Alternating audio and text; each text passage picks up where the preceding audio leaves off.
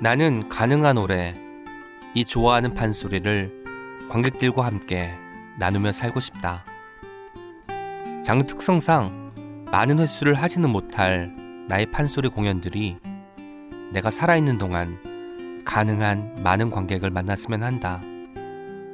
오만한 마음이지만 진심으로 이 해내기 만만치 않은 공연들의 빈 좌석을 볼 때면 아까운 마음이 든다.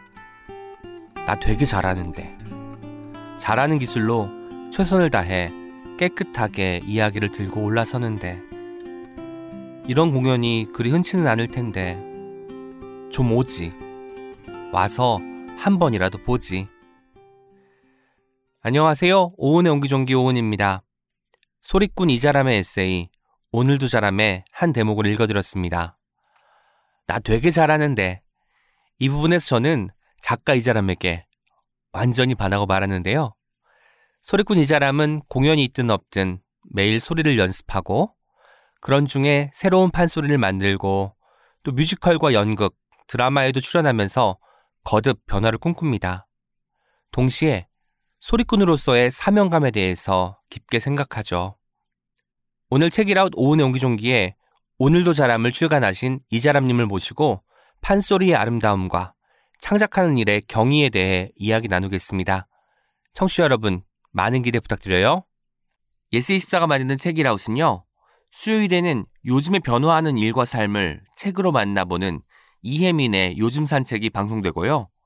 목요일에는 저자와 함께하는 인터뷰 코너, 오은의 옹기종기와 황정은의 야심한 책이, 금요일에는 책임감을 가지고 어떤 책을 소개하는 어떤 책임과 세 권의 책과 만난 세 사람의 일상 이야기, 삼자 대책이 격주로 방송됩니다. 책이라웃에 소개된 도사와 저자 인터뷰는 웹진 채널 S를 통해서도 보실 수 있으니 채널 S에도 많은 관심 부탁드립니다. 리뷰를 올리실 때는 해시태그 책이라웃도 잊지 말아 주시고요. 책이라웃에 광고를 하고 싶은 출판사, 영화사, 음반사 관계자분들은 채널S 공식 메일입니다. Chys 골뱅이 yes24.com으로 연락 주세요. 우리 함께 읽는 우리 함께 있는 시간 책이라웃 안녕하세요. 이유 있는 기후식입니다. 아리백 재생에너지 ESG 기후위기와 환경 문제가 심각하다기에 관심을 가지고 기사를 읽어보려다가도 생소한 용어들 때문에 흥미를 잃으신 적이 있으신가요? 이유식처럼 환경 용어를 쉽고 재미있게 떠먹여주는 뉴스레터 이유 있는 기후식을 한 달에 세 번 만나보세요. 이유 있는 기후식은 스티비로 만듭니다. 좋은 뉴스레터를 더 많은 사람에게 스티비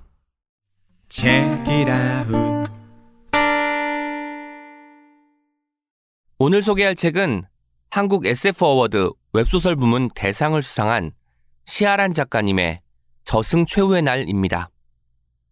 2019년 안전가옥 스토리 공모전에서 수상하기도 한 단편 저승 최후의 날에 대한 기록을 장편 소설화 했는데요. 그 과정에서 카카오 페이지 오리지널 웹소설 시리즈로 연재되면서 많은 독자분들에게 오랫동안 사랑을 받기도 했어요.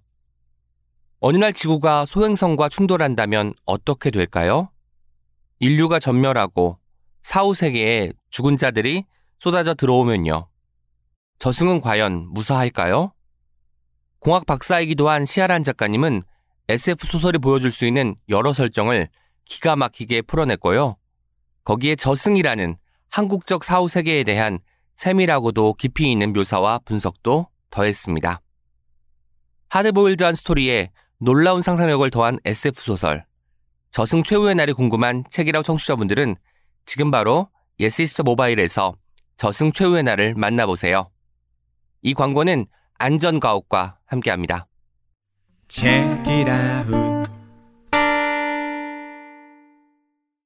지금 제 옆에 항상 지금의 내가 최상의 상태라고 말하는 에세이 오늘도 자람을 출간하신 이자람 작가님 나오셨습니다. 안녕하세요. 안녕하세요. 반갑습니다. 아, 아마도 지금 뭔가 여기 이자람 팬클럽 분들이 오신 것 같은 느낌이 드는데 책에도 소개도 나오고 그렇지만 웬만한 건 다 잘해서 이 잘함이라고 불리기도 한다고 음. 하세요. 근데 이번에 책을 읽어보니까 글도 참 잘 쓰신다. 라는 오. 생각이 들었습니다. 그리고 제가 생각하기로는 그동안 꽤 많이 지필 제한이 있었을 것 같은데, 아, 이제 한번 써볼까? 책 출간 결심을 하게 된 계기가 궁금했습니다. 음, 일단 책 제안은 오히려 막 10년 전 이럴 때 좀 받았었는데요. 아, 사실은 한번 동화 비슷하게 제 이야기를 약간 섞어서 오, 썼었어요. 계약금도 받았고 그래서 이만큼 썼는데 출판사가 사라졌어요. 아, 그래서 그냥 그 시절에 계약금만 남기고 사라진 어, 그 동화책 그래도 같이 버렸어요 이사할 때. 그 원고를? 네 왜요? 몰랐던 거죠. 이 이게 그 기록에 대한 어, 귀중함을 잘 몰라가지고 에이 이거는 운이 없는 거야 하고 그냥 버렸었는데 그 후로 지내다가 네. 코로나 때 이 팬데믹이 오면서 공연들이 취소되고 집에 있는 시간이 많아지면서 네. 아카이빙에 대한 생각이 들더라고요. 아하. 어, 비단 글뿐 아니라 제가 하는 작업들, 소리들. 그래서 녹음을 시작하고 앨범을 내고 하다가 만약에 글을 또 누가 제안한다면 준비가 좀 돼 있어야 되지 않겠어? 하고 필명을 지었습니다. 아, 이득봉이라고. 네, 네이버 블로그를, 네이버 블로그는 아니고요. 아, 좀 이제. 숨어 있으려고 네네. 또 워드 프로세스닷컴이라고 하는 아. 블로그를 유료로 사서 워드프레스? 아, 예, 맞아요, 맞아요. 네네. 그거 봐요. 이름도 잘 모르는. 그래서 거기 이제 몰래 몰래 글을 네네. 올리기 시작했는데 아하. 10년 전에 제게 책을 쓰자고 하셨던 편집자님께서 그 블로그를 어떻게 아시고 와. 글을 보고 이제는 좀 해도 되겠습니까? 라고 음. 연락을 주셔서 그래서 하게 됐습니다. 아니, 그 편집자님 눈도 참 밝으신 것 같고, 기본적으로. 이 득봉이라는 이름은 어떻게 만들어지게 됐는지 궁금해요. 아, 글을 이제 주변에서도 좀 직접 써보지 그래. 뭐 이런저런 글. 그래서 아유, 내가 무슨 글이야. 하면서도 그 얘기를 들을 때마다 제 안에 어떤 욕망을 체크하잖아요. 네네. 그래서 있더라고요. 이, 어떤 글을 뱉어내고 싶다라는 욕망이. 아. 그래서 그럼 얘를 좀 창피하니까 자아를 하나 따로 만들어주자. 음. 이 이름이 필요하구나. 아, 음, 얻을 득에 봉주 할 때 봉. 봉주를 할때 봉? 예. 아, 그래서 득봉. 봉 잡았네, 봉이 아니다. 예.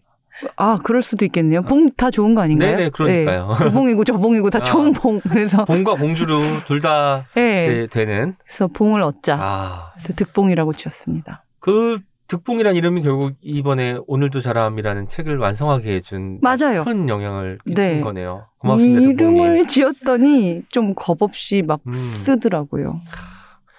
요즘 굉장히 바쁘신 것 같아요. 실제로 저희가 지금 제가 코로나 확진 때문에 녹음을 좀 뒤늦게 하는데 원래 저희가 수요일에 녹음을 하는 날인데 네. 그날도 보니까 신문 인터뷰부터 시작해서 트위터에서 하는 스페이스 네. 만약에 이것까지 했으면 그날 정말 힘드셨겠다라는 생각이 들 정도였어요. 아, 책 출간이고 얼마 전에는 또 싱글도 나왔어요.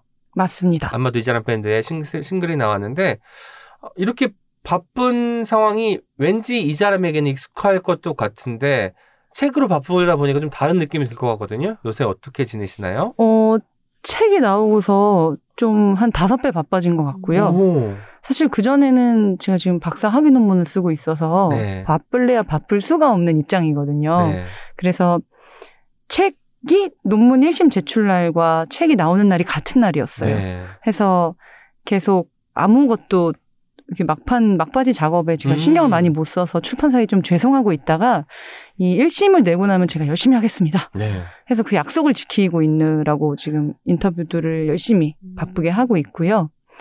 그리고 사실 다시 교수, 교수님 전화가 어제 왔어요. 이제 아. 쓰고 있냐? 너 음. 이심을 준비해야지. 지금 네가 이럴 때가 아니지. 그래서 이 심은 몇 월에 있나요? 아직 연락이 안 왔습니다. 아, 1심 결과에 교수진들이 꾸려지고서 그분들께서 이제 심사를 하루 잡으시고 음. 이 논문의 모자란 점은 이거 이거 이거니까 이거 이거를 이동안 해라 하면 이제 하는 거죠.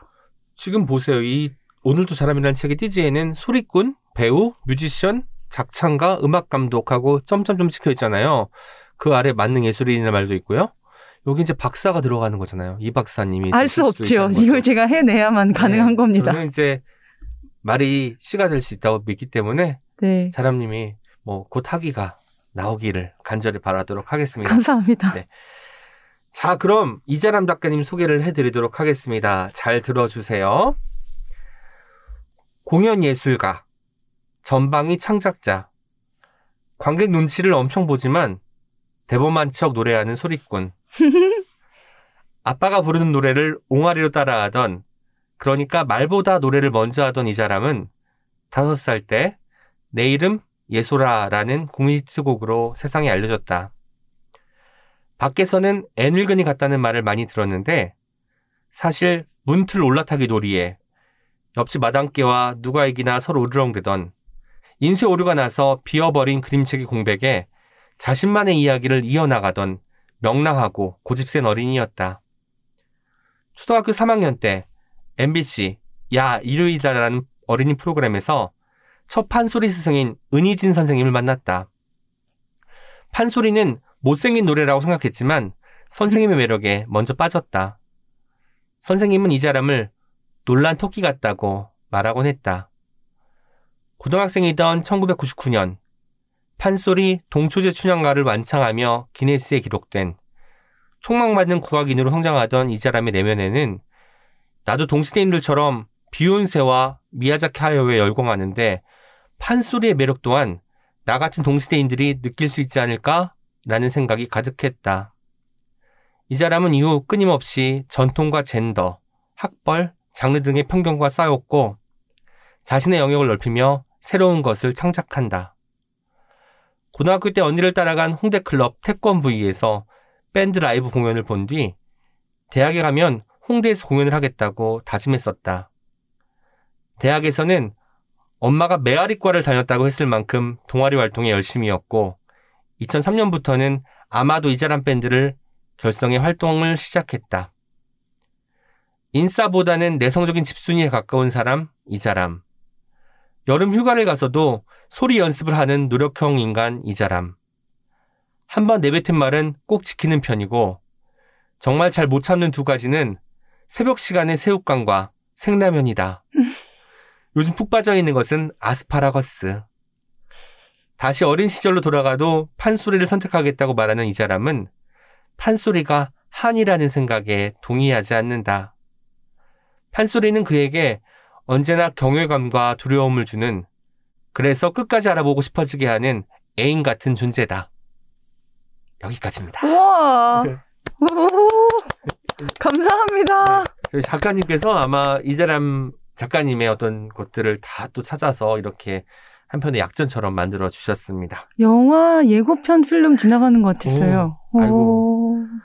아, 어릴 때 내 이름 예소라라는 국민 히트곡으로 세상에 알려졌고 그거에 대한 일화도 이제 책의 그 도입부 부분에 수록되어 있는데 그 당시엔 이것 때문에 이제 아이들이 질투하기도 하고 그리고 어떤 어떤 아이들만의 색안경으로 바라보게 되기도 하고 어른들도 마찬가지였을 텐데 그때는 어릴 때니까 마냥 그런 관심이 좋았을 수도 있는데 그렇지만 또 않았던 것 같아요. 어릴 때 이야기 좀 들려주세요. 당시에. 음, 오히려 저는 좀 싫어했었어요. 아. 사람들이 길에서 아는 척을 하면 밉고 몰라줬으면 좋겠고 오. 그리고 유치원에서도 졸업 앨범을 찍어야 되는데 저만 어디 촬영을 갔다 오느라고 저만 하얀 원피스를 입고 있었어요. 근데 아. 그런 눈에 띄는 것이 너무 괴로웠고 그러한 저를 바라보는 시선이나 음. 그 모르는 사람들이 계속 저를 야 예설이 여기 좀 봐봐 어. 야 이, 이거 너무 괴로웠고요. 오.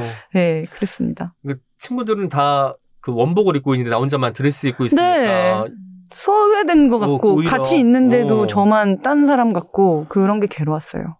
아까 한번 웃으셨는데 아빠가 부르는 노래를 옹알이로 따라하던 부분에서 네. 웃으셨는데 그때 혹시 뭐 그건 기억은 안 나시겠지만 어떤 노래들을 따라했다고 아버지께서 어, 그러세요? 그때 그 노래가 내 이름 예소라였대요. 아, 네, 저희 아버지가 어, 동요나 이런 것들을 가지고 곡을 막 직접 오. 쓰시던 분이셨는데 그때 그 김원석 시인의 내 이름 예솔이라는 네네. 시가 어느 신문사에 올라온 걸 보고 그거를 이렇게 치고 부르고 있었는데 제가 음. 이러면서 돌아다녔대요. 그래서 시켜봤대요. 은희진 선생님, 첫 은사님 이야기를 하면서 놀란 토끼 같다고 하는데 그 놀란 토끼가 성장한 놀란 토끼가 된 것 같아요. 지금 약 느낌이 토끼 느낌이 있어요. 아 그래요? 그리고 이제 말씀하실 때 눈 동그랗게 뜨시면 놀란 토끼 아, 느낌이 그래요? 나거든요. 어, 토끼는 자라도 토끼구나라는 생각을 할 수 있는 그 부분이었습니다. 책에도 등장하지만 다양한 장르의 음악들을 들어오셨어요. 그래서 음. 홍대 클럽 태권브이, 저는 태권브이 처음 들어보는 클럽 이름이거든요. 지금은 당연히 없겠지만 네. 태권브이에 가서 밴드 라이브 공연 보고 어 나도 밴드 같은 거 하고 싶다라고 생각했을 때 그때는 판소리를 하면서도 네네 배우고 있을 때. 귀로는 이제 종종 외국 음악들을 또 챙겨 듣던 너바나 시절이었나요? 너바나 들었죠. 그때. 너바나. 네. 네. 너바나도 듣고 그런 거 들으면서 사실 내가 하는 음악과 하고 있는 음악과 너무 좀 음, 반대편에 있는 느낌이 들 텐데 그때 그 이질적인 느낌이 뭐 괜찮았던 모양이에요? 음, 아니요. 그 이질감 때문에 그 음, 선, 선생님께 소리를 배우고 배우러 갈 때 그리고 네. 나올 때 그 공기가 좀 다른 느낌과 음. 동일한 이질감인데요. 어, 근데 대학 때 그러한 이질감 때문에 괴롭다고 얘기했을 때 아는 선배가 그게 너야 라고 음. 해줬어요. 그래서 그때 접수했습니다. 아, 이 내 삶의 꼴이 이렇구나. 어. 나는 전통을 어쩌다 하게 돼서 전통을 계속 배우고 연마하는 과정에서는 약간 과거 시간 어딘가를 헤매는 느낌인데 음. 하지만 나의 일상은 나, 내가 즐기는 것들은 또, 또 월드도 더 넓고요. 음. 조선시대 아니고 대한민국 아니고 더 넓은 유럽 혹은 미국의 문화들을 네네. 막 먹 고 듣고 있으니 이게 다 나구나. 음. 어, 아, 나는 그냥 21세기에 태어난 소리꾼이구나. 아, 그렇게 접수하게 됐습니다. 그래서인지 이 사람의 음악이 이렇게 스펙트럼이 넓어질 수 있지 않았을까라는 생각이 드는 음. 거예요. 뭐 작창가로서의 이 사람도 있을 거고 전통 판 소리를 하는 이 사람도 있을 것이고 또 이제 밴드를 하는 이 사람도 있을 텐데 이런 것들을 보니까 그 양쪽 중에 하나를 선택하는 것이 아니라 하나는 이제 듣는 음악으로서 가지고 가면서 계속 음. 이제 연습을 하고 하나는 내가 정말 프로페셔널하게 할 수 있는 것으로 하다 보니까 양쪽 다 이제 잘하게 되고 초보가 되는 것이 아닌가라는 생각을 하기도 했었습니다. 근데 좀 이상한 게 집순이에 가깝다, 내성적인 사람이다 라는 느낌은 사실 제가 책을 읽고도 그리고 무대에서도 당연히 못 느꼈거든요. 네. 근데 실제로는 그런 분인데 나올 때만 이제 가면 같은 걸 쓰고 나오시는 네, 건가요? 안 보이나요? 지금 가면 네, 투명하게 잘 쓰고 오셨네. 저희 아버지가 저한테 너는 사실 엄청 내성적이야라고 했을 때 깨달았어요. 아, 내가 아. 내성적이구나. 저는 진짜 제가 말괄량에 활발하고 쾌활하고 네. 약간 인싸 기질이 있는 줄 알았는데요. 그 언젠가부터 아니었구나. 음. 어, 근데 그렇게 훈련됐구나. 아. 나의 사회적 태도나, 어, 이렇게 말을 발화하는 방식이나, 이런 표현하는 것들이 지금 손을 막 쓰잖아요. 네네. 이런 것들이 여러 투어를 다니고 또 국적이 다른 사람들에게 서툰 언어로 말하고 이러면서 점점 표현 방법들이 더 많이 장착이 된 것 뿐인데, 어. 웬만하면 그냥 집에 있어요. 다들 저보고 말이 많네요. 지금 왜 이러죠? 다들 저보고 그 많은 걸 어떻게 하냐. 너는 음. 대체 시간을 어떻게 나눠 하는데 가만히 생각해 보면 저는 시간이 많아요. 집에만 있으니까. 음. 그래서 그 시간들을 나눠서 쓰는 거예요. 그렇구나. 그 대신 노는 시간이 좀 적은 편? 근데 아. 노는 것을 굳이 피- 필요로 하지 않는 삶입니다. 아, 저는 방금도 이렇게 손을 이렇게 쓰면서 이야기를 하는데, 그, 몇 년 전에 이제 봤던 노인과 바다에서 끌어올리는 장면이 있는데, 이걸 마치 실시간으로 연습하는 것 같은 느낌이 들 정도로 모든 장, 동작들이 공연에 대한 어떤 예행처럼 느껴지기도 하고, 뭔가 연습이 정말 생활화된 것 같은데, 책에 또 연습 이야기도 많이 나와요. 네. 오늘도 연습하고 오셨나요? 차에서 일부 하, 했어요. 저는 차에서 연습하는 것도 너무 신기했던 게 여기 이제 일과표 같은 거에 적혀 있잖아요. 차에서 노래 연습, 소리 연습한다고 할 때 차에서는 사실 우리가 운전을 하는 거는 어- 어느 정도의 또 집중도 요구되는 행동일 텐데 어떤 연습을 하시, 발성 연습을 하시는 건가 궁금했습니다. 일단 차에 타면 귀마개를 꽂고요. 아, 이를테면 오늘 이후에 일정이 하나 있어서 집에 들어가면 연습을 좀 못할 것 같다. 아. 그러면 그때 운전하는 이동 시간을 좀 계산을 해요. 음. 그래서 이동이 30분, 30분이면 아, 1시간 할 수 있겠다. 그러면 이제 귀에 꽂고 그 단가부터 하는 거예요. 음. 운전하면서. 원래 그. 방에서 하는 것을 네. 차에서 대신하는 거군요. 네. 그러면 방에서는 온전히 집중하면서 할 수 있는데 차에서는 그렇지 못하잖아요. 그럼 일단 목에 근육을 쓴다를 목표로 아. 두고 그냥 근육을 놀리지 않는다. 오늘도. 이게 이제 초목표고요. 그러다가도 또, 어? 왜 갑자기 가사가 생각이 안 나지? 이럴 때가 있어요. 음. 차에서 하면. 당연히 생각나야 되는 가사인데. 그러면 이제 그거를 기억해뒀다 점검을 하는 거죠. 내가 여기를 별 생각 없이 계속 연습하면서 단어를 짚지 음. 않았구나. 어, 이렇게. 아, 맥락을 다 파악해서 그 이야기를 기억하게 되면 까먹을 리가 없을 텐데 잠깐 멈칫거렸던 것은 그냥 뭔가 기계적으로 했을 수 있으니까 맞죠? 다시 네. 한번 들여다보자. 네. 와, 이게 매일매일 연습해서 또 더 성장할 수밖에 없는 요소가 되기도 하겠네요. 그쵸, 그쵸. 그러면 좀 지치기도 할 것 같아요. 새로운 것도 하고 싶고 그런데 했던 거 단가들 하고 또 하고 하면은 좀 지겹거나 하지 않으세요? 물론 연습 자체가 연습이라는 것 자체가 지루함과 그 지겨움과의 싸움이기도 하겠지만 근데 반대로요. 계속 하던 걸 더 연습하고 싶어요. 아. 익숙해지는 과정이 좀, 좀 농익어야 연습할 맛도 나는데 음. 너무 오랜만에 춘향가를 하면은 정말 괴로워요. 너무 못하니까요. 어제까지 3년간 수군가 했는데 수군가는 내가 촥 하면은 그래 이 정도면 된 것 같아라는 만족감이 있는데. 갑자기 안 하던 춘향가의 어느 대목을 꺼내서 한다. 그럼 연습한 것 같지도 않고 목은 미끄러지는 것 같고 기분이 엄청 나빠져서 나오죠. 그렇구나. 네. 새벽 시간에 새우깡과 생라면. 네. 정말 이때 제가 주- 소름이 돋았던 게 제가 가장 좋아하는 그럼 뭐, 두 뭐 가지 좋아서? 간식이에요. 아 그래요? 아, 새우깡은 제가 원래 여러 스낵들을 전전하다가 결국은 박스로 사다 놓고 먹게 되는 과자가 되었고 생라면은 어떤 거 드시는지 여쭤봐도 될까요? 저요? 그 사실 최근까지 신라면을 먹다가 네. 제가 그 한 4개월 전부터 소와 관련된 것들을 끊었어요. 네. 소. 그러면서 이제 조미료에 소 관련된 게 들어간다고 들어서 네. 지금은 저기 비건 라면을 어. 사다 놨는데 비싸가지고 생라면으로 못 먹기 시작했어요. 그럼 끓여 먹어야죠. 그치. 그래서 제가 소를 끊으면서 어. 생라면을 안 먹게 됐어요.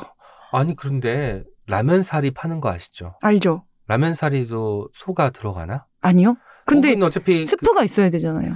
그렇긴 하죠. 네. 저는 그래서 아 그 생각을 못했다. 스프에는 거의 대부분 다 동물성 네, 맞아요. 그 원료가 들어가기 때문에 비건 라면 스프가 필요한데 비건 라면 스프는 비건 라면에 넣어서 끓여 먹어야 되기 그러니까. 때문에 이 여분이 없는 거죠. 아, 지금 생라면 파 한 명이 나가고 있습니다. 어떻게 좋을지 모르겠지만 여러분 이런 사람들을 위해서 생라면으로 이제 만들어진 그 동물성 어떤 요소가 제거된 생라면을 만들어 주시면 저희가 참 그렇네요. 행복하게 먹을 수 있을 것 음. 같습니다.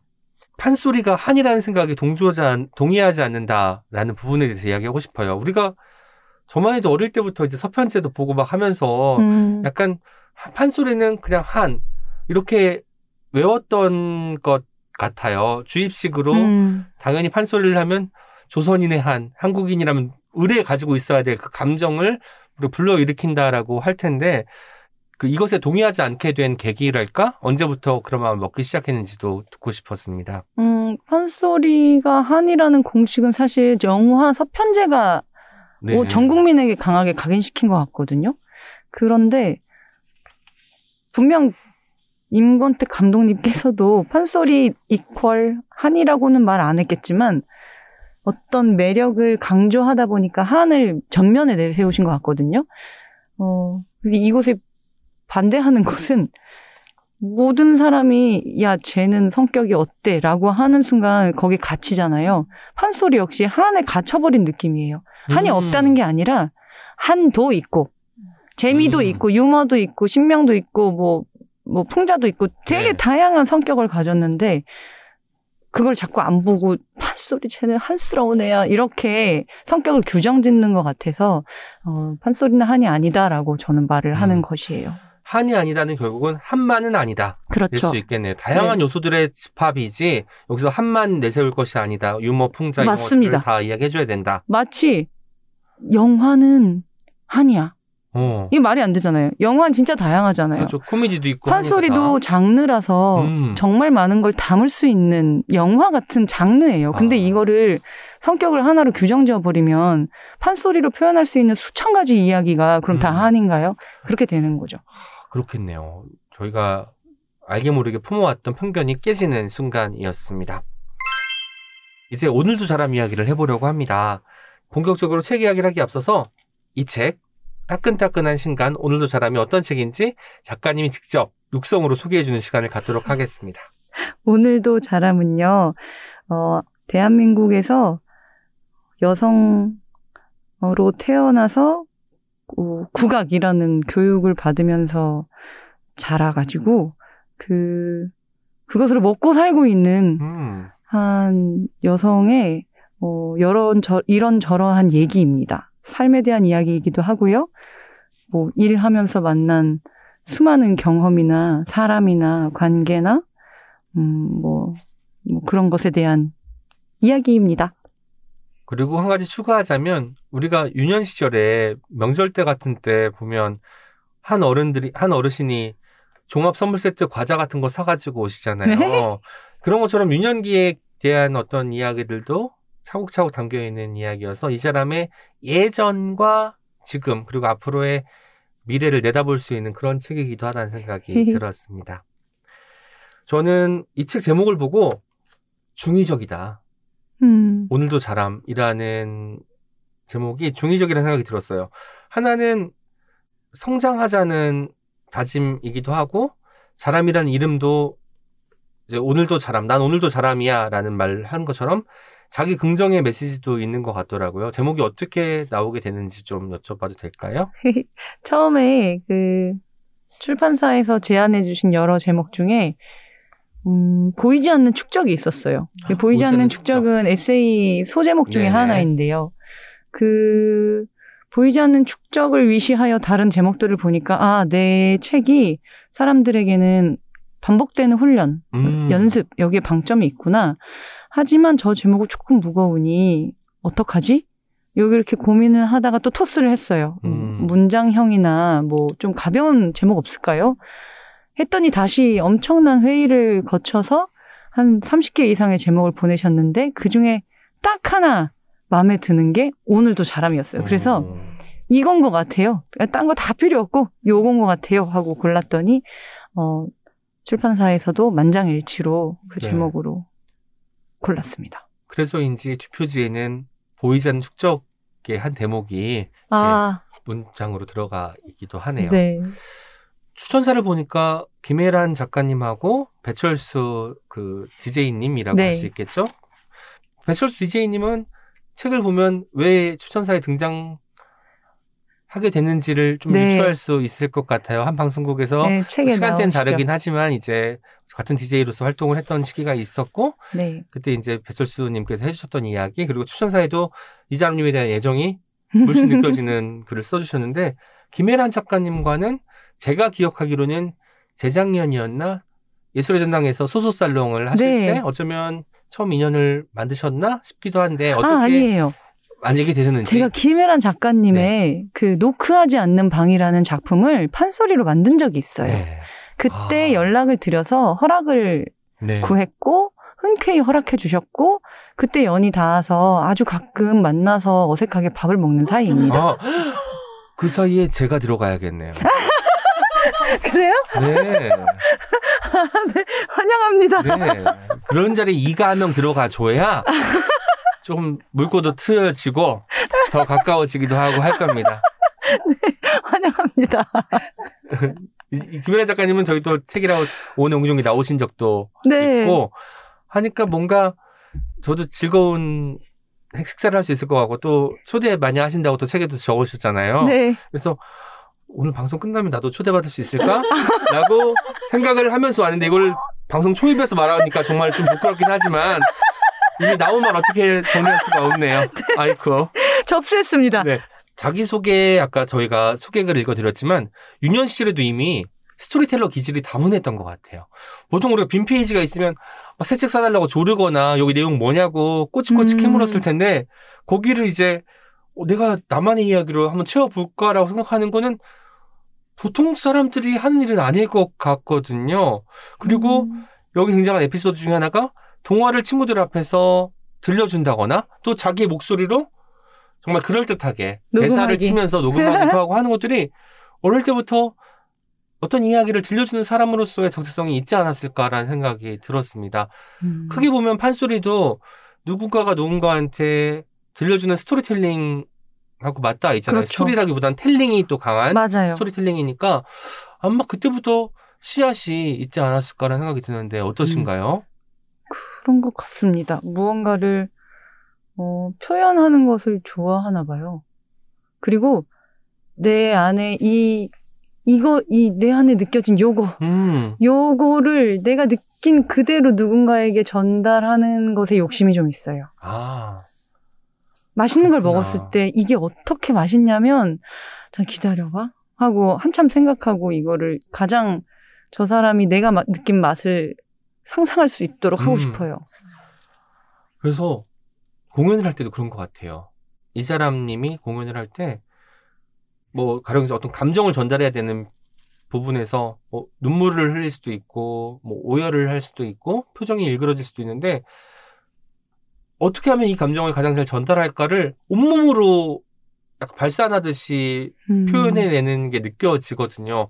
그때부터 아마 이 감정, 뭐, 이 상태에 걸맞은 표현 이런 것들을 골몰한 결과가 지금 작품들이 하나 녹아 들어가지 않을까라는 생각도 하게 됐습니다. 음. 그것도 훈련이었나 봐요. 매일매일이 훈련인 분이죠. 네. 다 그렇죠 뭐. 어, 다 그렇다고 하니까 또 갑자기 좀 부끄러워지기도 하네요. 저는 아닐 수도 있을 것 같은데.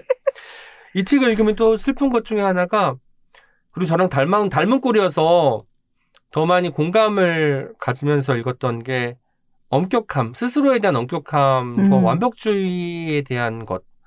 그러니까 우리가 더 나은 결과를 어쨌든 뽑아내기 위해서는 뭐 최선을 다해야 된다. 뭐 마지막 뼈까지 갈아야 한다라고 말을 하지만 어쩌면 처음 시작한 게 여기 등장하는 표현이지만 혼나기 싫어하는 사람이라고도 하셨잖아요. 저도 혼나기 싫어해서 완벽하게 뭔가를 해내려고 늘 했던 것 같고 음. 그러다가 이제 칭찬을 받기 시작하니까 이 칭찬이 끊기는 게 두려워서 음. 그, 현, 그 현상을 유지하기 위해서 계속해서 좀 부득불 애를 쓰면서 살아왔던 것 같아요. 그런데 그 완벽주의라는 것이 지금 생각해 보면은 나를 옥죄는 방식의 사고일 수도 있겠다. 그리고 일이 잘 안 풀릴 때 답답함도 더 커지는 것 같은데 이 완벽주의가 이 사람에게는 어떻게 양날로 작용하는지도 듣고 싶었습니다. 음, 얼마 전에 사실 친구들이랑요, 완벽주의 성향 테스트를 했어요.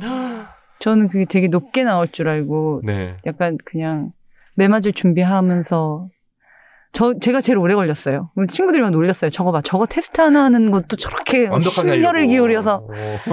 근데 재밌는 건 저는 57%가 나왔어요. 높은 편은 아닌 건가요, 그게? 네. 아, 음. 친구가 79%가 나온 거예요. 오. 근데 그 친구는 제가 그 친구의 삶의 그 태도나 많은 것을 되게 존경하거든요. 그러니까 저는 그 친구를 존경하는 저를 보면서 아 나는 완벽주의자를 존경하는구나 라고 음. 깨달았고요. 그리고 57%가 나와서 어 일면 안도했어요. 아, 아, 내가 그렇게까지 완벽주의자는 아니구나. 근데 그럼 나는 왜 이렇게 나를 몰아치는 거지? 이렇게 그 완벽주의자가 되고 싶은 마음은 있을 수도 있잖아요, 우리가. 그렇기 네. 때문에 자람님이 매일같이 비가 오나 눈이 오나 연습을 하는 이유가 어쩌면 완벽주의라는 것, 완벽이라는 것은 평생을 노력해도 가닿기 힘든 어떤 경지이기 때문에 매일 연습을 해서 거기에 조금씩 다가가는 마음으로 하고 있는 것이 아닐까라는 생각도 퍼뜩 해봤습니다. 음. 그래서 연습을 할 때 그런 뭐 발견 순간들이 있잖아요. 평소와 다르게 했는데 뭔가 또 보이는 게 있을 때가 음, 있고 네. 어, 이 대목은 이 목소리로 이런 톤으로 이런 억양으로 해야 또 잘 전달이 되네라는 그 소소한 발견의 순간들이 소소하게 묘사되지만 뭔가 음악적으로는 굉장히 대저, 대전환처럼 느껴지기도 했거든요. 음. 그런 순간이 어제도 있었어요. 어 들려주세요. 어, 음악적인 게 아니라, 어, 이제 곧, 어, 공연이 있는데 오랜만에 춘향가의 한 대목을 하거든요. 그런데 제가 어떠한 이유겠죠. 지금 뭐 대선도 지나왔고 정권도 바뀌고 있고 어떠한 이유인지 모르겠지만 변학도와 춘향이가 처음 만나는 대목을 고르게 됐어요. 오. 변학 도와 춘향이 서로를 서로를 대하는 그 태도들을 어 뭔가 해보고 있는데 음, 어, 변학도 춘향 그 다음에 이제 어사또와 춘향이 만나는 음. 결국은 춘향이 어떤 권력을 대하는 그 모습들이 네. 나오는 대목인데 거기 춘향이가요 옛날 가사잖아요. 어 이몽룡이 이몽룡인지 모른 채로 이렇게 노발대발하면서 너 지금 나 이런 나한테 또 수청 들려 그러냐? 음. 야 하면서 하는 가사가 창녀에게 수절이라니. 춘향은 창녀의 자식이나 창녀도 아니온 종. 창녀 절행 있는 줄을 이 계속 이어져요. 근데 갑자기 이 대사가 너무 불편한 거예요. 네. 이 창녀라는 말 자체가 입에서 바로 하고 싶지 않은 거예요. 네 네. 어렸을 땐 그냥 선생님이 하라니까 했거든요. 네. 그래서 찾아봤어요. 창녀. 했더니, 어, 18세 미만 금지. 이렇게 뜨면서 보기 싫은 글들과 네. 묘사들과 막 사진이 떠서 이건 아닌 것 같다. 이 단어를 내가 바로 하기도 싫고 음. 이 단어는 없어져도 좋겠다. 네. 그럼 이걸 어떻게 해야 되나? 난 이걸 해야 되는데. 기생을 찾아봤어요. 네. 기생은 이제 권번의 적을 두고 어 기생도 1급, 2급, 3급으로 그 가진 재주, 기술에 음. 따라서 어 노래하는 기생이 있고 춤을 네. 추는 기생이 있고 다양하게 이제 국가에서 관할하던 네네. 기관의 어, 어. 권번의 사람들이거든요. 기술직이죠. 그래서 아 기생인 것 같다. 춘향도 월매도 기술직이었다. 음. 그리고 춘향은 사실은 엄마가 기술직에 몸 담아서 남편을 만났지만 네. 춘향 자체는 나는 거기 속하지 않을래 해서 그냥 으, 교수로 살던 네네. 사람이거든요. 그래서 가사를 바꿨어요. 어. 가사를 바꿔서 연습하기 시작했어요. 어제부터. 와.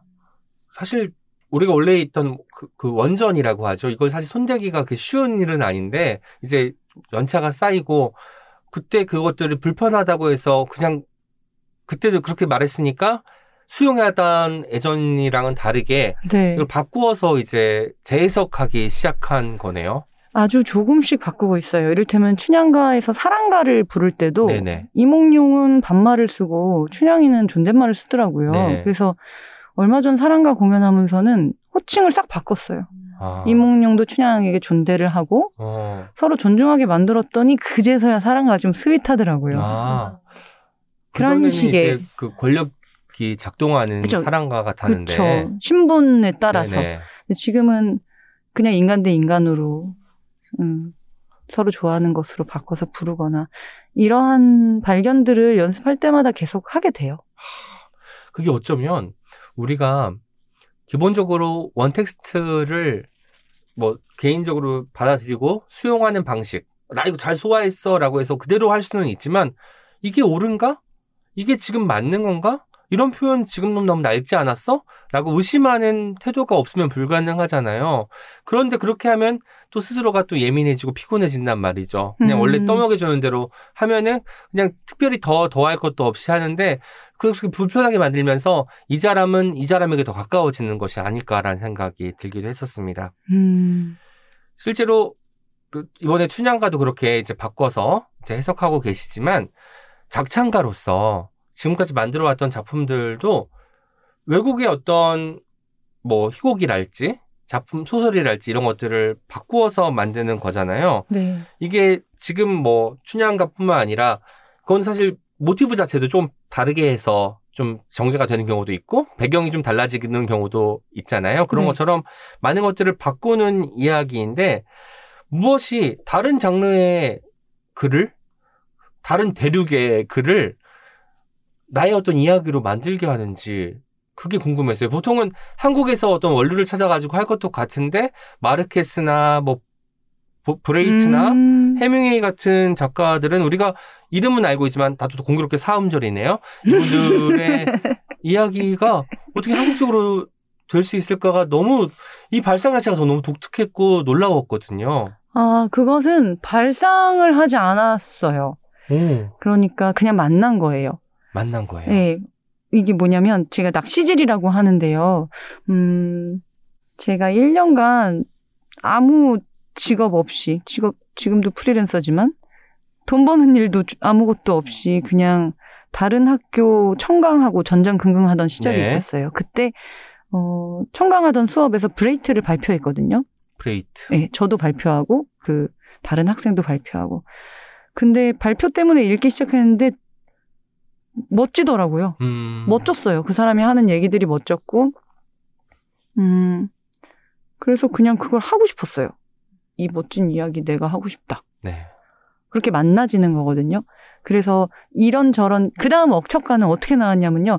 브레히트로 사천가로 너무 성공했으니 난 브레히트는 안 해야지. 어. 하고, 셰익스피어, 입센, 뭐 수많은 희곡을 읽, 읽었어요. 네. 여기서도 한국 희곡은 안, 안 나오네요. 어쨌거나 경험치가 없기 때문에 음. 남들이 고전 명작이라고 하는 어, 작가들의 작품들을 찾아다녔는데 안 만나줬어요. 음. 에이 재미없어. 에이 재미없어. 하다 어쩔 수 없이 억처가먼과 그의 자식들을 읽었는데 네. 아 이거 해야겠네. 그치. 이렇게 된 거예요. 어, 마찬가지로 마르케스 같은 경우도 어, 다음 작품을 하고 싶은데 별로 눈에 띄는 작품은 없고 음. 저는 소설을 좋아해서 네. 소설을 근데 또 힘 빼고 싶고 억척가가 음. 너무 힘을 준 인생에 힘을 준 작품이었어서 힘 빼고 싶으니까 단편 소설을 좀 많이 읽었어요. 이거저거 읽다가 사실 주요섭 선생님의 추물과 살인이라는 작품을 만들었어요. 네. 그때는 제가 퍼포머가 아니었지 같이 단체하는 친구들이 음. 퍼포머로 섰고 저는 대본과 작창을 했었고요. 그래서 단편으로 어, 작품을 만들었더니 좋더라고요. 힘도 많이 안 써도 되고 음. 억척가만큼. 그래서 이제 아 그럼 이제 내 작품을 또 단편으로 찾아볼까? 그래서 단편집을 엄청 읽다가 그 마르케스의 단편집 본 보야지 미스터 프레지던트를 읽고서는 네. 잠깐 낮잠을 잤어요. 오. 근데 낮잠을 자고 딱 깨서 어, 연출한테 전화했어요. 나 찾았어. 이건 것 같아. 어. 너무 어려울 것 같은데 이거 해야 되겠어. 했더니 연출이 그럼 해야죠. 어. 그래서 하게 된 게 또 마르케스였고요. 해밍웨이 같은 경우도 노인과 바다를 제가 이제 마음과 몸이 다 이렇게 많이 피폐해진 시절에 네. 노인과 바다를 읽었어요. 되게 읽으면서 어. 힘이 됐어요. 와, 그래. 별거냐. 바다야. 인생은 바다야. 난 어부고. 그래서 연출한테 전화했어요. 이거 나 50살 되면 이거 할래. 어. 그랬더니 연출이 왜 50살 때 해야 돼? 그러더라고요. 그래서 그럼 언제? 지금 하면 안 돼? 그래서 어, 그러, 그럴까? 이거 내가 지금 할 수 있는 작품이야? 이런 대작을 어. 내가 해도 돼? 하고 시작한 게 노인과 바다예요. 노인과 바다는 유일하게 제목이 안 바뀌었어요. 어, 노인과 바다여야 했어요. 음. 네. 그런 제목도 있었겠군요. 아까 나이 50이 되면 노인과 바다를 하려고 했는데 지금 하라는 말을 했다고 해요. 네. 근데 최근 또 처음 시작이 쉰을 기다린다로 시작을 합니다. 네. 그 마흔을 지나왔고 지금 40대 중반 정도를 지나가고 계시는 것 네. 같은데 모든 것이 참 좋다고 하잖아요. 40대에도 근데 매일매일이 달라지는 이야기처럼 느껴졌거든요. 저는 40대 중반쯤 되면 왠지 내가 삶을 조금 이해하고 있고 좀 익숙해져서 잘 살 수 있을 거라고 생각했는데 저도 40대에 지금 접어들었답니다. 근데 여전히 우당탕탕 이렇게 살고 있는 거예요. 어, 지금 40대를 지나가는 어떤 소외에 대한 이야기도 좀 듣고 싶습니다. 어, 다, 온 세계가 그런지 모르겠지만, 특히나 한국은 그 10년을 주기로 엄청 예민해요, 다들. 맞아, 맞아. 30살 넘으면 갑자기 30, 오. 39살까지 한꺼번에 먹은 느낌으로 게다가 또 얘기하고. 9살까지는 또 9수가 또 있어가지고. 네, 뭐 그 삼재니 뭐니 해가지고 네, 또 삼재. 말, 막 따지고. 네네네. 어, 왜인지는 모르겠으나 이유를 생각해보자면 저는 어려서부터 나이 진짜 많은 사람들부터 음. 나이 진짜 어린 사람들까지 다양하게 계속 접하는 삶이었거든요. 네. 그래서 그 나이라는 것에 대해서 감각이 조금은 다른 것 같아요. 어. 동년배들과도. 그래서 제 동년배들은 서른 살 때 그렇게 다들 늙었다 늙었다 죽는 소리 했거든요. 음. 이해가 안 갔어요. 우리가 이렇게 젊은데 왜 자꾸 늙었다고 하는 걸까? 음. 근데 이제 40이 넘어서는 그런 얘기들을 안 하고 이제 갑자기 다들 멋진 어른들이 됐더라고요. 네네. 그러니까 나이를 먹는 것에 대한 두려움을 크게 먹는 어떤 나이들이 있는 것 같아요. 아. 사회적으로. 그 나이대에게 겁을 줘요. 이제 너는 끝났어. 이제 음. 너는 중, 중, 접어들었어. 뭐 이런 얘기를 하게 되는 것 같은데 그 말들을 요리조리 이렇게 매트릭스처럼 피하면서 살은 음. 것 같아요, 저는. 그리고 마흔? 별거 없어요. 별거 없다. 네, 네. 뭐 30, 30, 40, 50전다 비슷하게 느껴져요. 음, 그래서 50 먹은 어 같이 일하는 분들 중에 뭐 어느 분이 오신데 나이가 몇이신데 쉰 몇이래. 어, 너 엄청 젊네. 어, 오케이. 이렇게 이 말이 나와요. 그러니까 이거는 그냥 운이 좋은 것 같아요. 이렇게 생각할 수 있는 어 어떤 것들이 쌓여서 제가 이렇게 생각하겠죠? 그래도 목소리 같은 경우는 그 나이가 먹으면 먹을수록 좀 뭐 굵어지기도 하고 달라지기도 하잖아요. 이게 판소리를 하거나 소리를 하는데 영향을 주는 것도 있을까요? 있겠죠. 아, 근데 그 변화가 자체가 더 소중할 것 같아. 내가 스무 살 무렵에 했던 심청가랑 마흔 살 무렵에 했던 심청가랑 그 다르다는 그게 그 내가 직접 공연을 하는 사람 입장에서 다시 보게 되면 좋을 것 같아요. 그 사이에 나의 어떤 시간성 같은 게 느껴질 것도 같고. 음. 근데 제가 적벽가를 하는 제 유튜브 영상을 봤더니 네. 저는 한 10년도 더, 10년 전이니까, 에 지금이 더 잘하지, 이런 마음으로 봤는데 잘하더라고요. 아, 그때 이미. 네. 그래서, 아, 이건 정말 그냥, 지금이 어떻냐에 따라 계속 달라지는 거지. 음, 그래서 제가 책에 그런 얘기 쓰는 것 같아요. 나는 지금, 지금이 제일 좋다. 최상이다. 최상이다. 연습이 돼 있고, 음, 밥도 잘 먹은 상태고, 네. 운동도 돼 있으니까 지금이 제일 좋다. 이런 자세로 사는 것 같아요. 아, 노래를 하시는 분들, 특히 목을 많이 쓰는 분들은 식단도 막 조- 엄청 조절하더라고요. 음. 가령 제가 얼마 전에 신문 기사에서 조수미 님의 기사를 봤는데 조수미 님은 소금과 설탕을 드시지 않는데요. 목을 위해서. 아. 그걸 생각하니까 되게 아찔했어요. 소금과 설탕 이 아. 없이 사는 삶이 가능한가? 라는 생각이 드는데 자람님께서는 목을 위해서 특별히 행하는 뭐 식이요법이랄지 이런 게 있는지도 궁금했습니다. 아무것도 없어요. 예, 다 먹는 거. 아, 나 조수미님 정말 존경하는데 소금과 설탕을 끊어볼 수는 없겠어요. 그렇죠. 소금과 설탕 끊을 수 없을 것 같아요. 네, 일단 저는 맛있게 잘 먹는 게 중요하기 때문에 맛을 위해선 소금 필요해가지고. 네, 네.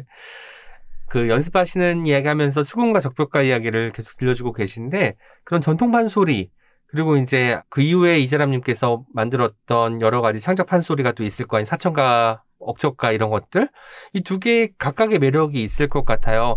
물론 우리가 익숙한 것은 전자겠죠. 왜냐하면 어릴 때 보지는 않았더라도 뭔가 교과서나 책들 통해서 이런 이런 판소리가 있구나를 열람하고 음. 지나왔으니까 그런데 전통 판 소리와 창작 판 소리의 매력에 대해서도 들려주시면 좋을 것 같습니다. 전통 판 소리의 매력이요. 전통 판 소리는요, 그, 18세기 후반부터 지금까지 전해져 오는 건데, 그만큼 이 이야기 하나의 작곡가가 수백 명인 거예요. 아 이것을 발화하는 경우의 수도 수백 번이었던 거고요. 구전이 되어 왔으니까. 그렇죠. 그리고 구전의 과정에서 개개인이 좀 더 여기다 멋을 계속 계속 입힌 음, 역사적으로 계속 계속 작곡가들이 최선을 다해 멋을 입힌 작품인 거예요. 네. 그래서 마치 제 친구가 전, 제 전통 판소리 공연을 오랜만에 봤을 때 되게 어려운 줄 알, 알았고 나는 발을 들일 수 없는 음. 세계인 줄 알았던 곳에 이 사람이 엄청 친절하게 자기 손을 잡고 조선 어딘가로 데려갔다 오는 느낌이었는데 오. 그게 자기가 느끼는 전통의 매력인 것 같다라고 했어요. 네. 그리고 저는 그 코멘트가 좋았어요. 음, 그러니까 저도 모르게 전통을 할 때는 사실은 머릿속에 홀로그램 띄우거든요. 돌아가신 선생님들. 그리고 지금 살아계시는 저희 선생님. 그 선생님이 제게 구전침수한 적벽가를 한다. 그럼 송순서 선생님을 음. 띄우고. 이런 식인데, 그렇게 저도 모르게 선생님을 띄우고, 이 선생님들이 배운 선생님들이 그 뒤에 쫙 서 있는 느낌인 것 같아요. 그래서 과거와 링크가 단단히 걸려서, 내가 이걸, 어, 무서워할 필요가 없어요. 음, 이거는 수백 년, 백 년 동안 입증된 훌륭한 작품이기 때문에 저는 이것을 부끄러워하거나 어, 이것이 모자라다고 겁낼 필요가 없는 거죠. 그게 전통 판소리라면 창작 판소리는 사실 음, 조금은 무서워요. 혹시나 판소리가 낯선 사람들에게 내가 새로이 해주는 이야기여야 되는데 이야기가 재미없으면 어쩌나 판소리가 음. 낯설어서 시끄러우면 어쩌나 뭐 이런 걱정을 하게 되거든요. 근데 그때는 띄워놓을 홀로그램도 없고 네. 링크 걸을 과거도 없고 어 그럴 땐 그냥 저를 믿는 수밖에 없어요. 저를 믿고 서는 거. 그래서 아 매력을 물어봤는데 무대 서는 태도를 말하고 있네요. 어 그러면 최선을 다하는 창작자를 보시면 그게 매력일 거예요. 전통의 경우는 최선을 다해서 과거와 링크를 건 채로 이거를 우리에게 음. 건네주는 퍼포머를 보면 되고, 음, 그럴 것 같습니다.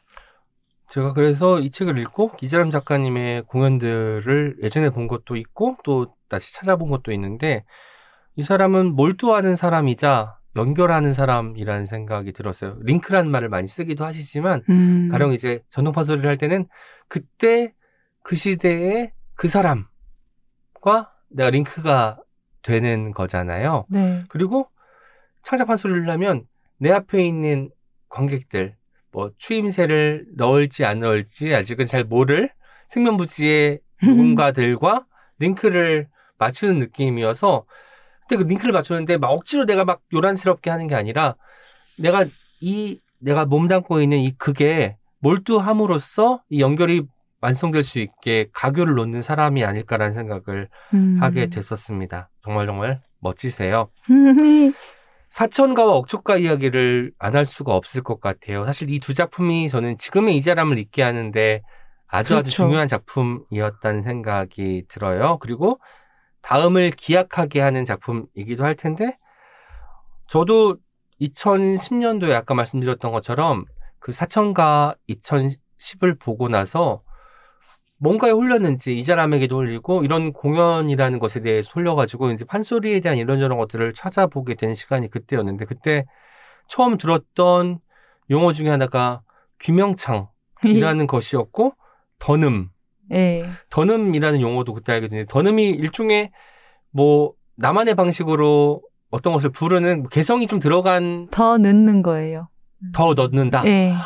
아 뭔가 그러면은 기교 같은 것일 수도 있겠네요. 그쵸. 이를테면 염계달의 더듬이다. 오. 이 대목은 염계달 명창 선생님의 더듬인데 우리 돌아가신 오정수 선생님께서 내게 가르쳐 준 바 내가 쉽게 따라할 수는 없을지언정 최선을 다해보겠다. 아. 이렇게 말하고 하는 염계달의. 이 어떤 스타일인 거죠. 아. 음악적, 선율적.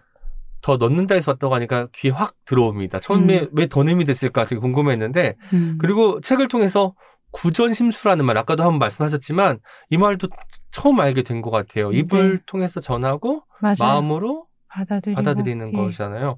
이런 태도가 결과적으로 음악뿐만 아니라 삶을 받아들이는 태도하고도 연결될 것 같은데 어떠신가요? 음, 맞아요. 그래서 제가 아직 제자를 못 만났는데, 구전심수라는 거는 소리만 전하는 게 아니라, 그냥 인간 대 인간이 만나가지고, 이야기를 전하면서 삶의 태도도 함께 전해지고, 이 해석도 함께 전해지는 네. 사건인 것 같거든요.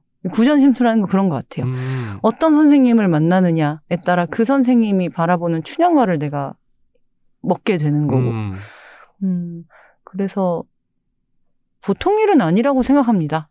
또 질문이 뭐였는지 까먹었네요. 이거는 구전 심수에 대한 것이었고 삶과 그러니까 결국은 소리가 익히는 방식이 비슷할 것 같다라는 거였고 사실 제가 질문에 키를 한번 잘못 돌려가지고 원래는 그 사천가와 억척가 이야기를 하려고 했었거든요. 아, 네. 지금 여기에 있게 해준 작품이다라는 것이고 제가 2010년도에 사천가 2010을 보면서 그때 처음에 내레이션에서 착한 아줌마가 되는 것이 꿈이었다. 라는 게 나오는데 이게 또 책에도 등장하잖아요.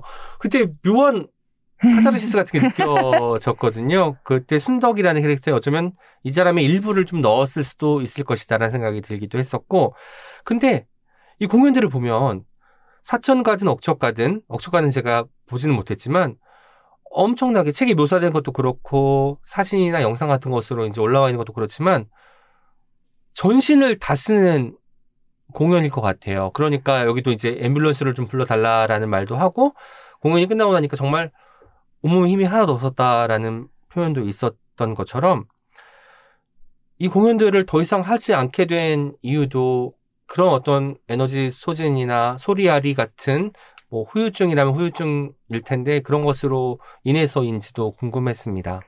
음, 맞, 맞아요. 일단 몸이 계속 어떤 한계치에서 저랑 싸우는 일을 무대 위에서 하게 하니까 작품이 음, 그러다 보면 마음도 여유가 없어져요. 네. 엄청 편협해지고 여유가 없다 보니까 나뿐 아니라 주변을 둘러보는 시야도 좁아지고 그래서 작품 하나로 내가 이렇게 내 몸에만 집중하고 맨날 무대에서 무서워야 되고 이 무서움 때문에 옆에 있는 사람들한테 짜증내고 나 음. 스스로도 화가 나고 이걸 반복하는 삶이 과연 좋은 걸까?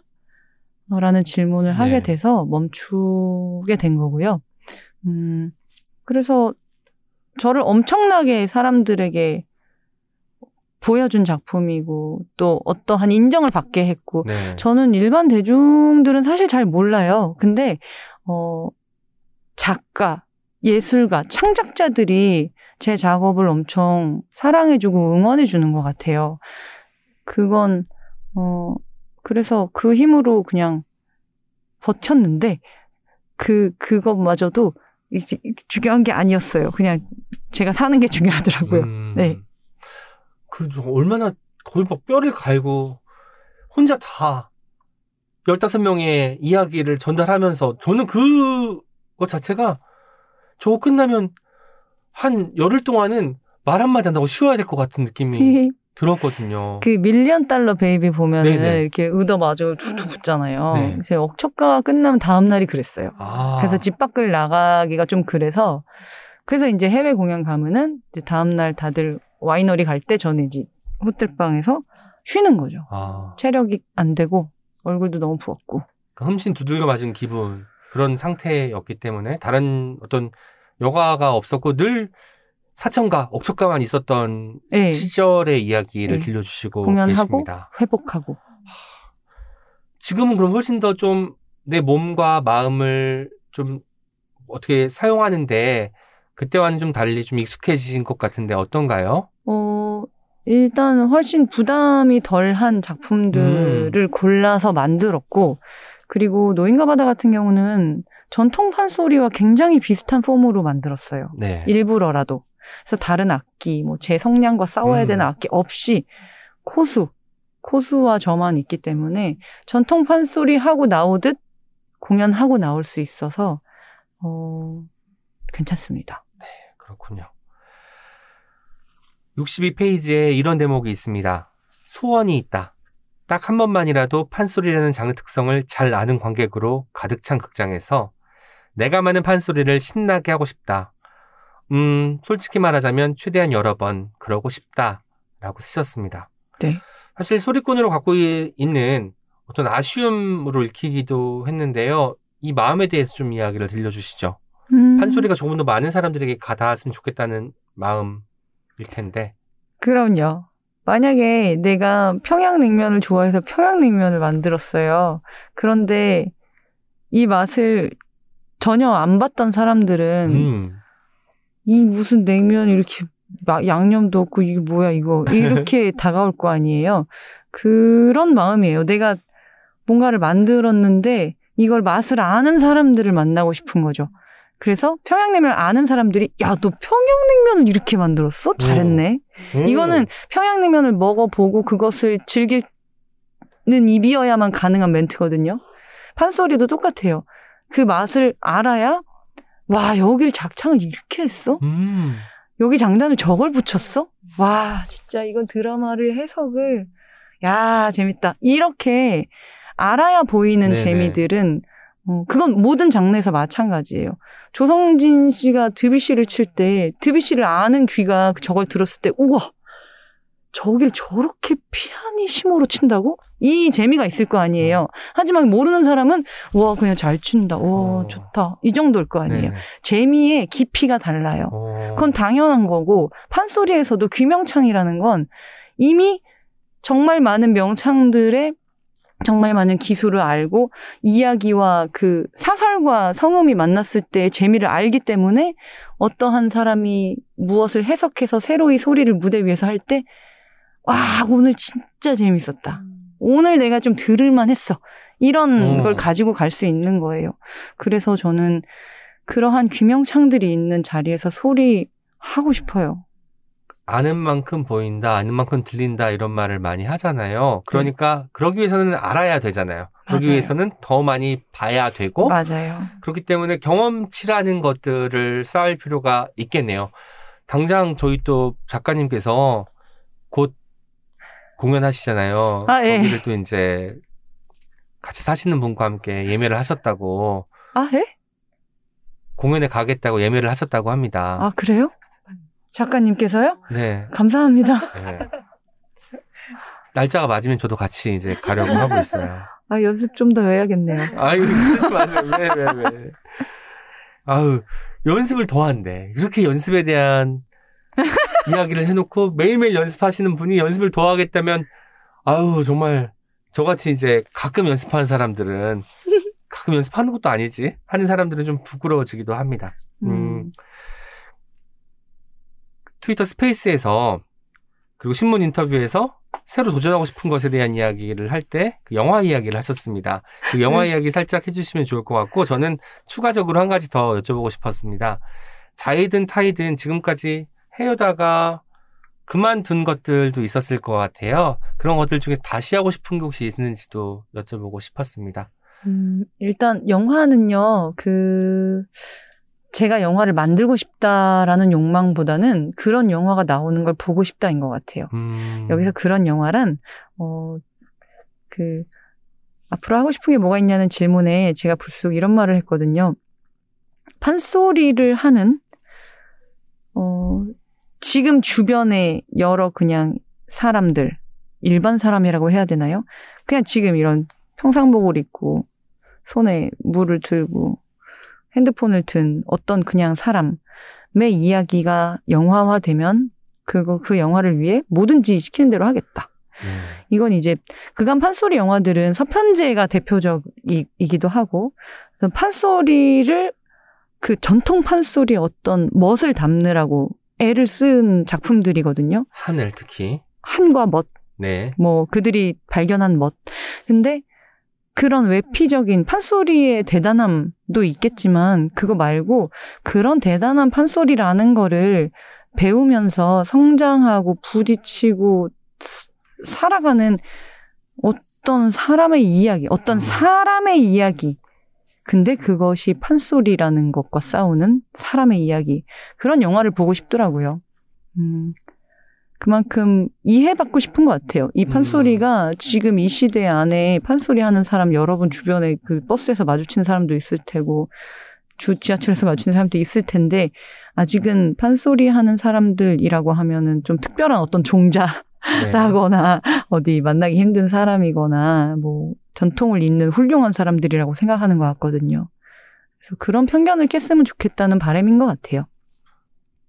그게 이제 앞으로 하고 싶은 일이고 예. 했던 거 중에 다시 하고 싶은 거 하다가 그만둔 것 중에 하다가 그만둔 거. 뭐 소소한 것이어도 상관없어요. 꼭 굳이 뭐 엄청난 성과를 거둔 것이 아닐지라도 하, 그냥 지금은 풋살을 다시 하고 싶네요. 제가 풋살. 지금 풋살을 하다가요. 어, 풋살. 저기 뭐냐, 논문 때문에 네. 잠시, 어, 한 달 못 나갔는데요. 네. 5월부터는 다시 나가려고 예, 하고 있습니다. 아우 한 소리는 재미있는 게 그거 같아요. 보통은 우리가 기승전결 이게 이제 이야기의 재미라고 하는데 판소리를 들으면서 보면서 이제 받아들이는 이야기는 뭐 배분이랄 게 있잖아요. 우리가 뭐 1대1 대 1대1 뭐 기승전 결의 어떤 비중 같은 것을 생각할 때 판소리는 승으로 시작하는 것 같고 전에 한 50% 이상을 화력을 주는 것 같다는 생각이 들어요. 그래서 정말 이야기에서 정말 중요한 부분을 더 크게 더 길게 말하는 방식의 스토리텔링 같은데 이게 음. 일반 그래서 소설이나 이런 소, 스토리텔링과 좀 다르다는 생각이 들었거든요. 제가 음. 좀 자의적으로 해석한 게 많이 틀린 건가요? 아니요, 그렇게 볼 수도 있을 것 같아요. 재밌는데요?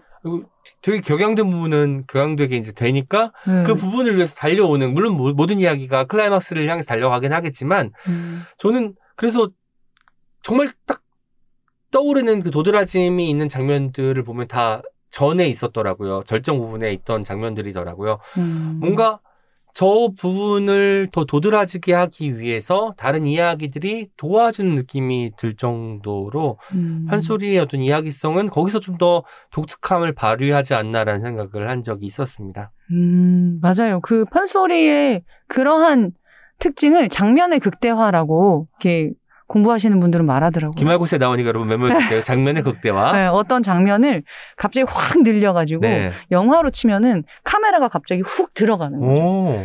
저산 밖에 있다가 갑자기 적벽 대전을 하는 병사들 얼굴로 들어가서 죽는 오. 걸 찍는 거예요. 네. 이게 장면의 극대화인 거죠. 이재람 박사님 이제 저희가 또 오늘 이제 미리 좀 말을 했으니까 곧 이제 되실 텐데 멋진 설명 감사합니다. 밴드에 속한 뮤지션, 에세이스트, 음악 감독, 배우 뭐 여기 말고도 이제 더 많은 이제 이름들이 붙게 될 텐데 창작하는 사람으로서 이재람이 궁극적으로 가고 싶어하는 곳에 대한 이야기도 듣고 싶어요. 어디에 도달하고 싶은지? 아, 저 우리 집이요. 아 결국은 집에 네. 물리적인 공간 말고 추상적인 공간으로 한다면 추상적인 공간이요? 어, 추상적인 공간으로서도 저랑 제 주변 사람들이 있는 지금 제 삶이요. 어. 뭐 대단한 뭘 이루고 싶지 않은 것 같아요, 저는. 보통은 되게 나는 이랬을 것 같아. 제가 이자람님은 아니지만 공연을 하는 사람이라면 그 공연하는 사람들은 평생 서보고 싶은 무대 이런 게 있을 아. 거 아니에요. 그래서 그런 무대를 이야기할 줄 알았는데 집이라고 하니까 뭔가 다시 제가 또 한 방 또 먹은 것 같은 아, 기분 좋은 충격 같은 것을 아? 느꼈습니다. 아, 네, 공연장 훌륭한 곳 많죠. 그, 그리고 가면 좋고요. 네. 자랑도 하고 싶고. 어, 근데 어떤 몇몇 훌륭한 공연장에 서봤던 기억들이 저를 또 지금 막 그립게도 하는데, 음, 어, 그것은 맛있었던 어떤 좋았던 음식과 비슷한 거고요. 네. 꼭 평생 먹을 필요는 없고요.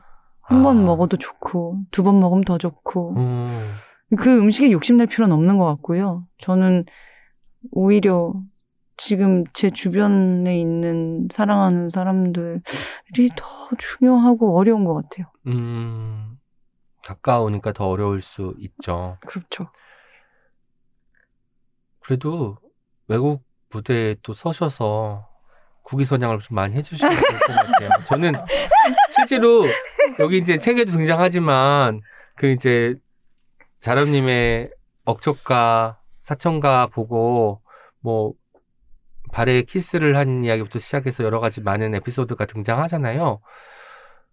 어쨌든 번역이 되긴 하겠지만 프롬프터 같은 것으로 한국어를 구사하는 사람들이 가장 잘 느낄 수 있는 그런 부분들을 표정이나 몸짓이나 목소리로 이렇게 전달을 했기 때문에 그 사람들이 그렇게 감동을 받은 것이 아닐까 싶기도 하거든요. 아, 우리가 굉장히 크게 생각하는 브레히트를 해밍웨이를 이렇게 만들 수 있다니라는 어떤 탄복 같은 것도 섞여 있을 테니까 앞으로도 계속 해외에서도 공연해 주시면 좋을 것 같습니다.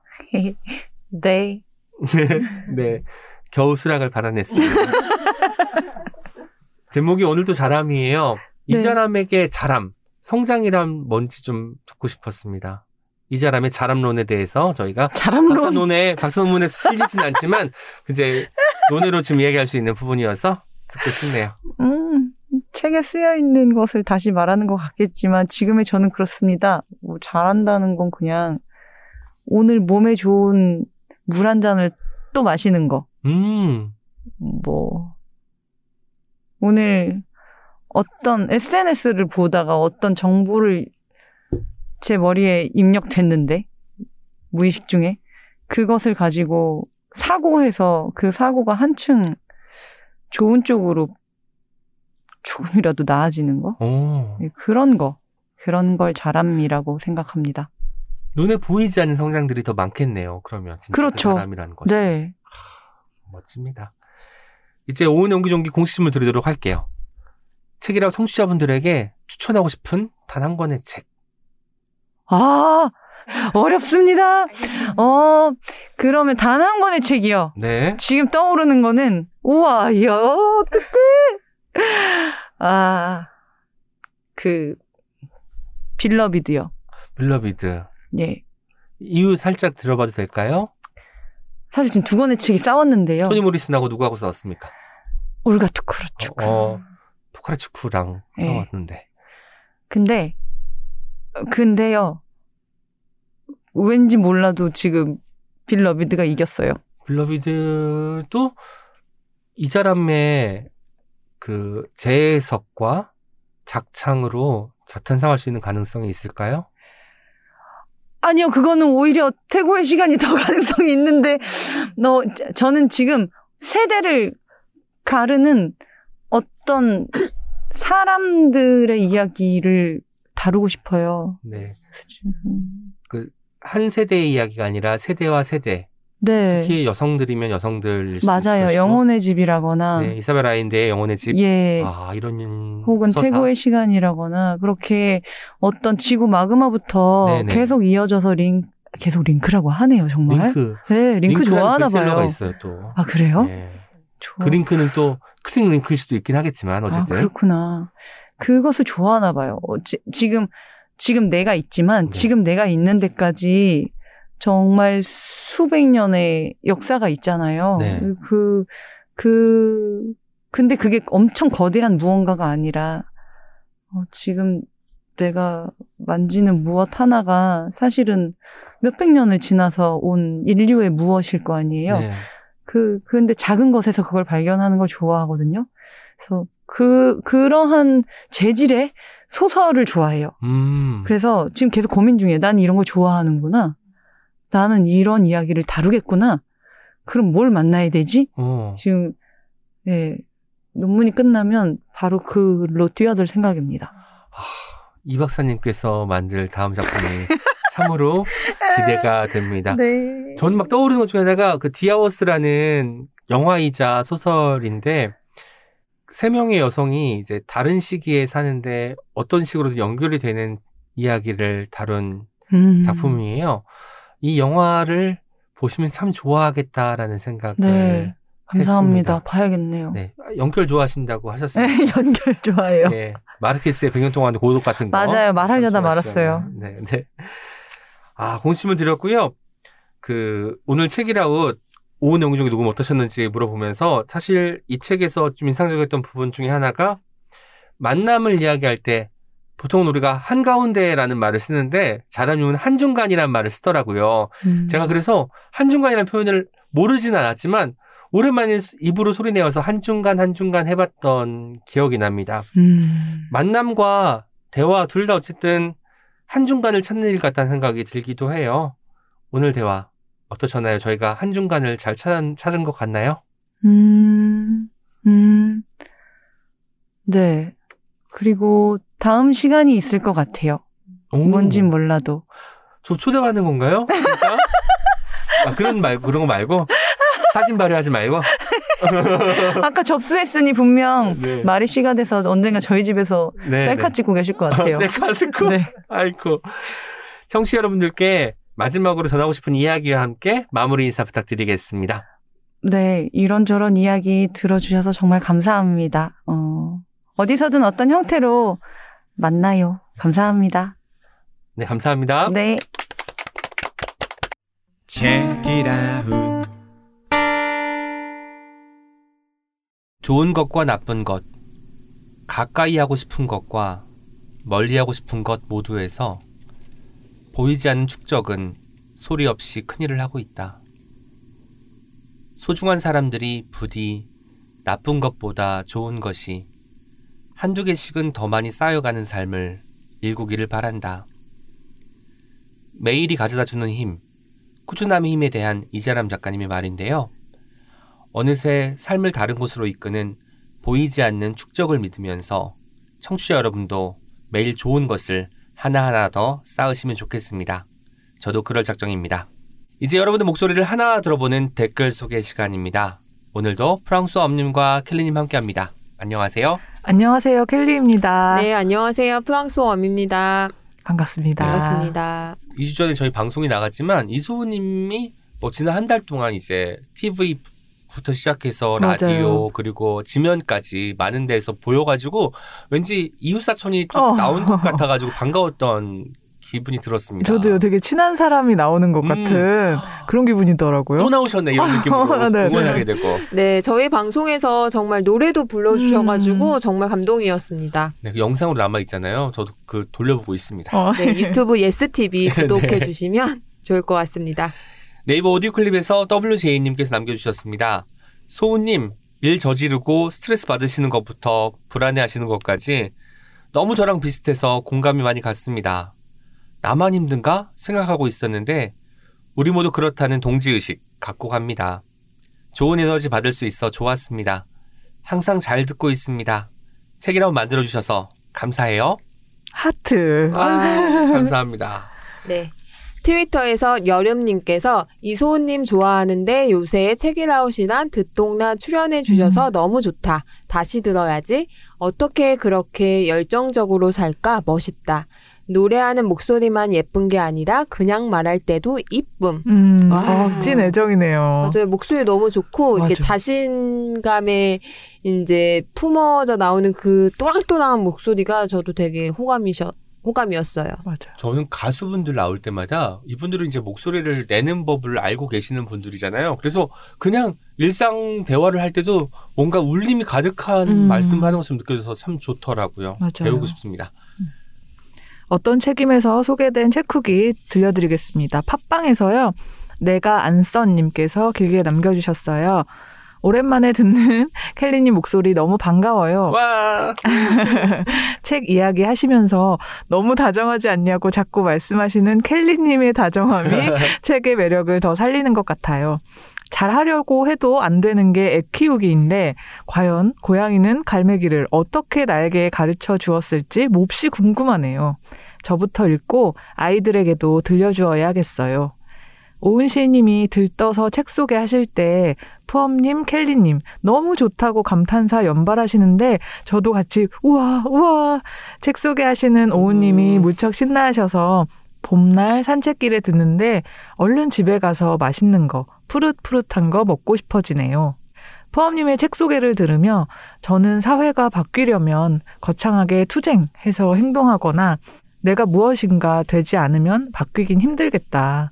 나는 너무 가만히 있는 거 아닌가 생각했는데 책을 읽고 그것에 대해서 알고 사람들에게도 많이 많이 소개해 주는 것도 하나의 방법이겠다 생각합니다. 어둡고 무거운 주제라도 당연히 알아야 할 내용들이라 생각 많이 하면서 들었습니다. 사람들이 많은 관심을 보이고 더 나아가 제도가 바뀌면 좋겠네요. 라고 해주셨어요. 와. 찐감동, 찐감동. 책 이야기 하시면서 다정하지 않냐고 자꾸 말씀하시는 켈리님 이야기를 하셨는데 네. 이 후기야말로 더, 맞아요. 너무 다정합니다. 정말. 아, 이 저희가 소개한 내용 다 듣고 이렇게 그러니까. 하나하나 세심하게 감상을 남겨주신다는 게 사실 수고, 수고로운 일이잖아요. 네. 네. 정말 감사드려요. 덕분에 제가 다시 한번 너무 신나할 수 있었습니다.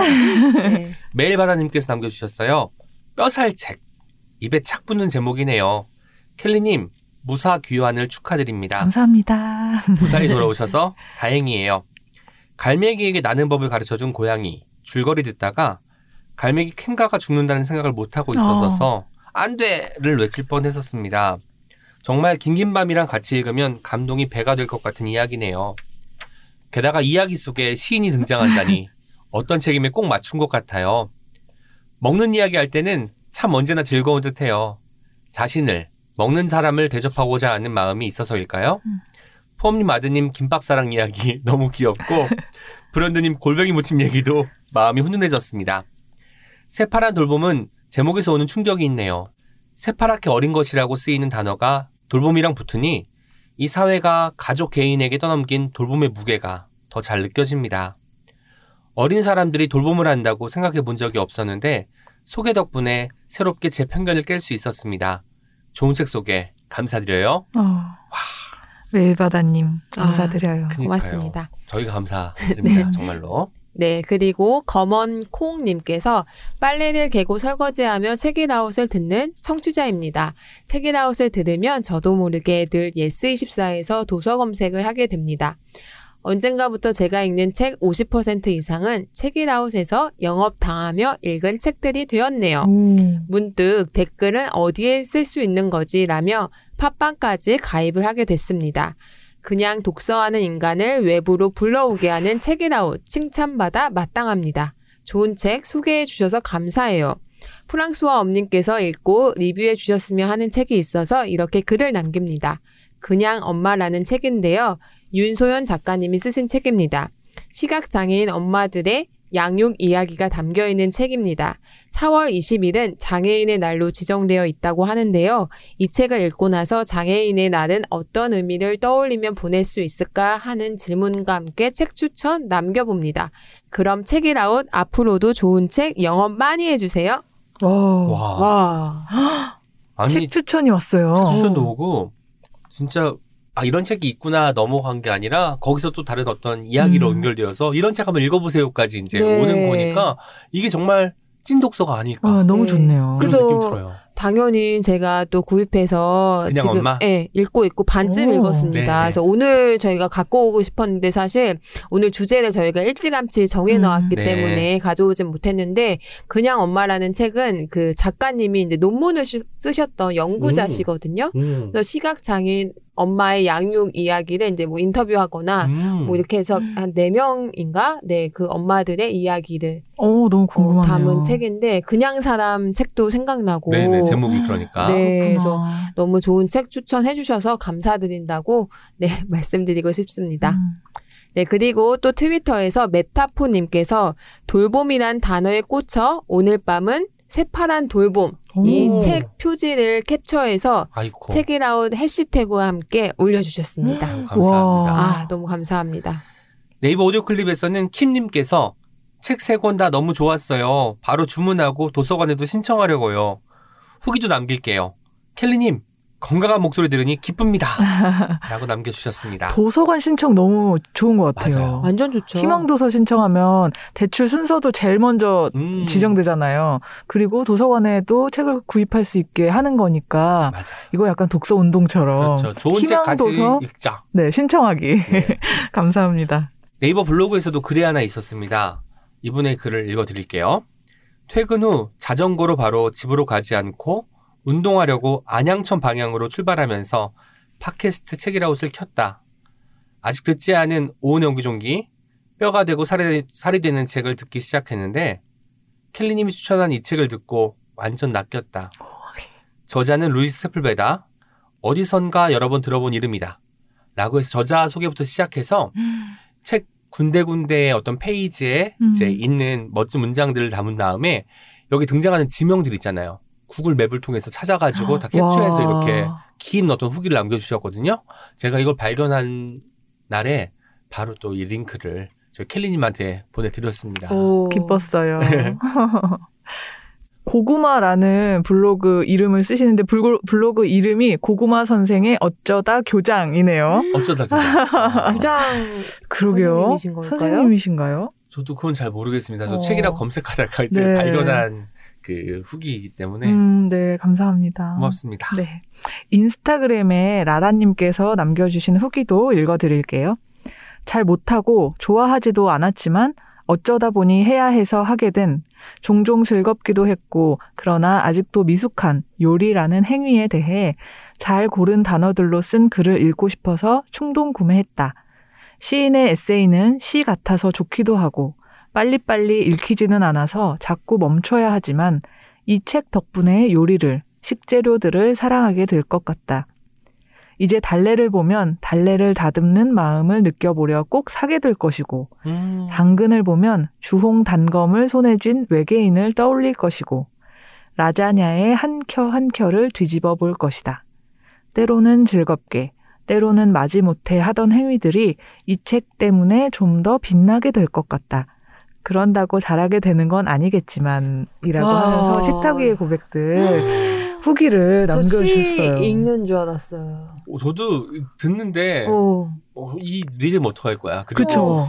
그 너무 좋죠. 제가 책을 소개한 것보다 더 잘 소개를 하고 계셔가지고 고맙다는 생각이 들기도 하고 달래를 다듬는 마음. 사실 달래랑 냉이 이런 봄나물들이 맛은 정말 좋지만 다듬는데 시간이 많이 걸리고 인간의 노력이 이제 곳곳에 음. 스며들어 돼야 되거든요. 근데 그런 것들을 느끼게 될 수 있는 책이 아닐까라는 생각도 다시 한번 어. 듭니다. 제가 마케터라면 요거 캡처해서 오, 이책 광고할 것 같습니다. 좋다. 음, 너무 멋있는 리뷰 감사합니다. 마지막에 그런다고 잘하게 되는 건 아니겠지만 땀 흘려주셨잖아요. 그게 너무 또 귀여운 포인트가 아닌가 싶어요. 네. 지금까지 옹기처럼 소박하지만 종기처럼 난도 없이 등장하기도 하는 오은과 함께한 오은의 옹기종기였습니다. 내일 어떤 책임에서 또 만나요? 안녕. 우리 함께 읽는 우리 함께 있는 시간 책이라웃